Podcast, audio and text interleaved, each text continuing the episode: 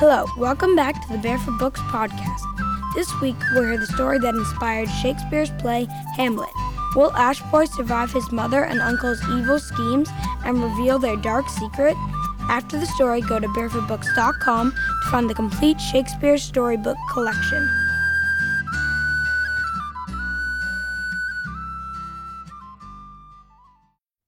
This is the story of Ashboy, the source for Hamlet.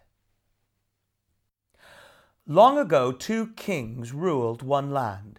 They were brothers and governed together. Horvendel and Feng, they were called.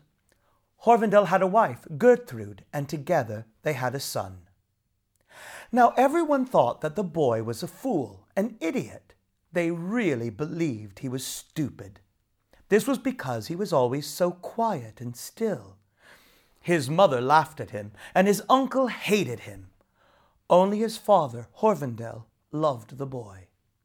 Horvendel knew his son was the quiet type, who loved nothing more than to sit by the fire and watch and think about all he saw and heard.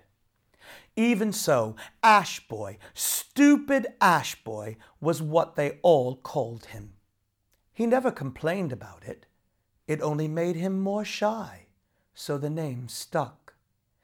Everyone forgot his real name, even his father. Ash Boy annoyed his uncle just by existing. Feng's hatred of Ash Boy grew so much that he began to hate his own brother as well. It's all Horvendel's fault, grumbled Feng to have such a stupid boy who so annoys his uncle. So Feng planned to kill Horvendel. With Gertrude's help, he would murder his brother. One misty night, when the two brothers and Gertrude were out hunting, Fang shot his brother dead. Later, he told everyone in the kingdom that they had become separated. He had tried to catch up with his brother, but had become lost in the fog. Then, he said, he had heard Gertrude screaming. Thinking she was being attacked, he had run towards her and seen a strange shape in the fog, which he shot with his arrow. By mistake, he said, he had killed his own brother. Feng seemed so upset that the people believed what he said. Shortly afterwards, Feng married Gertrude, saying that now Horvendel was dead, he must take care of his wife. But quickly he declared that he and she were to be king and queen to rule over all the land. No one knows the truth, Feng and Gertrude said to themselves. Only Ashboy knew what his uncle had done. He too had been out wandering that night, for he liked the silence of the mist. He had witnessed all that had happened, and knew that Feng had murdered Horvendel. He saw how his mother happily forgot all about his father. He saw how his mother ignored him. Feng and Gertrude thought Ashboy was no bother to them. He was so stupid, he would never cause them any harm. That's what they thought. But Ashboy just watched and waited. I'll survive and tell on them one day, he swore. I'll become a clown. No one will hate me then. When everyone likes me, they'll believe me when I tell the truth. He remained in the palace and entertained everyone. Always and every day he performed tricks. Ashboy juggled. He did somersaults and handstands, backflips, and cartwheels. Whatever words he spoke were total nonsense. Everyone laughed and said, What a joker! Cruel Feng thought it great fun to tease Ashboy. He would treat the boy as a prince, then make him look more stupid than he really was. Once he invited the princess from a neighboring kingdom to his land. He introduced this lovely young woman to Ashboy and all the people. This is Ashboy's wife, he announced. The two of them shall get married, the idiot clown and the beautiful princess. Everyone laughed at that. It was a big joke. But Ashboy didn't laugh. Ashboy simply replied, Uncle, I can't get married, for I've got no brother.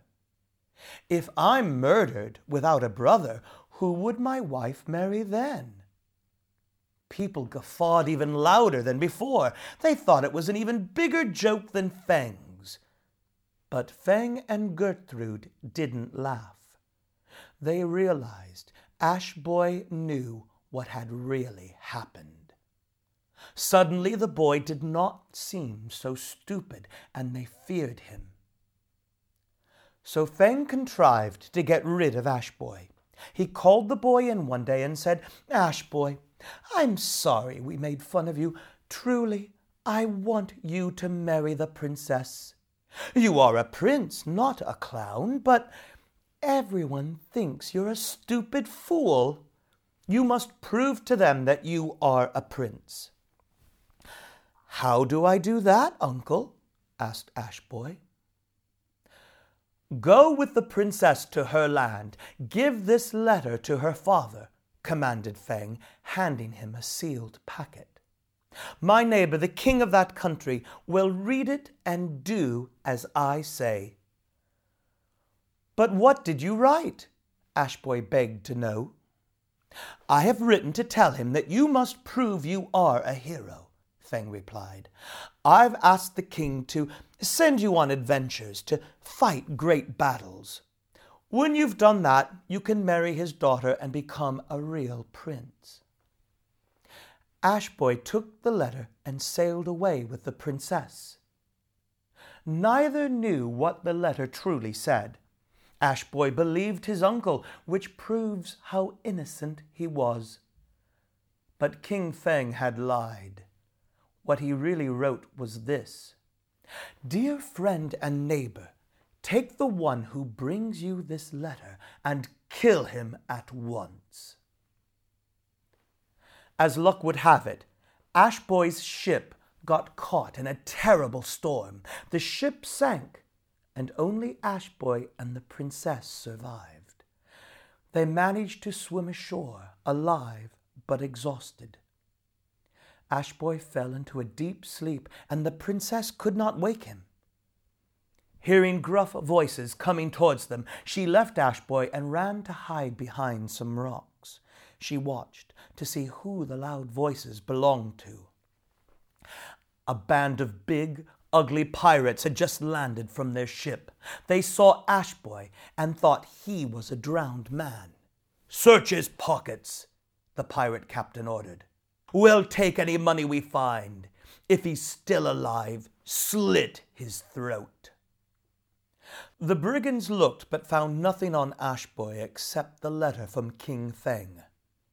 This they tore open, and their captain read it aloud. The pirates sighed. One felt so sorry for the boy that he cried. Poor lad, rumbled the cutthroat. A good looking young fellow like that shouldn't be killed, especially by such a mean and nasty trick. It was then the captain had a brilliant plan. Looking at the seal, they could see the letter was from one king to another.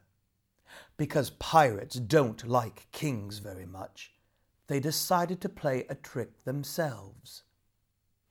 Carefully, the captain copied the letter so that in every detail it looked like King Feng's writing. But when he had finished, the letter read, Dear friend and neighbor, take the one who gives you this letter and marry him to your daughter, the princess, at once. He carefully folded the new letter and slipped it into Ashboy's pocket. Roaring with laughter, the pirates left him sleeping and sailed away. When Ashboy woke, he had no idea of his good luck, but the princess, who had seen and heard all that had happened, came from her hiding place. Hurry, she ordered. We must get to my father's palace as soon as we can. Together they traveled to her father's palace, and Ashboy delivered the letter. He thought the king would send him away at once. He would have great adventures and amazing exploits. He imagined that soon he'd fight giants and destroy dragons. But the only adventure he had was to get married. The king did just as the letter told him to do. Ashboy and the princess were wed at once. That was a pretty big adventure. The princess was beautiful, and he liked her very much. Now the princess was wise and clever, but she could not let matters lie. She was as chatty and restless as Ashboy was quiet and thoughtful, and she was curious to know why Feng had written such a wicked letter. So she asked her husband, and Ashboy told her all he knew about his father's murder. In return, she told Ashboy all she knew about the pirates, and that his uncle wanted nothing more than to kill him, as he had King Horvendel. Ashboy wept when he heard this.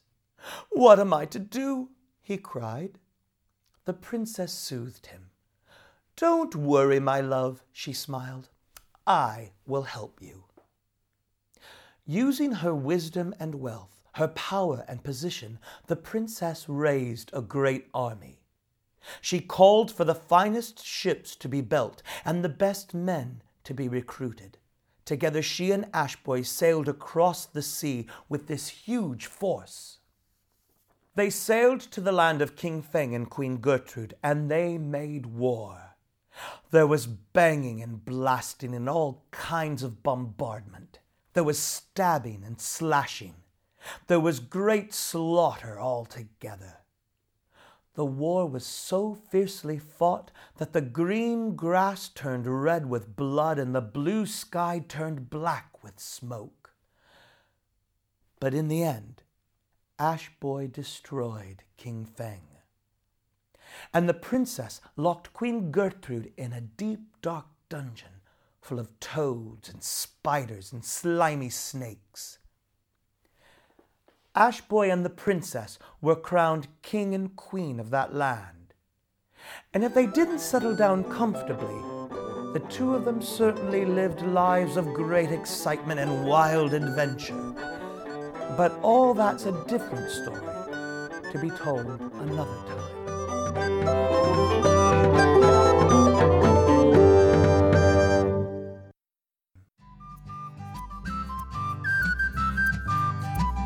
That's all for today's episode. Thanks for listening. Now you can visit barefootbooks.com slash podcast to find special offers, join our email list, and listen to past episodes of the Barefoot Books podcast. See you next week. Bye.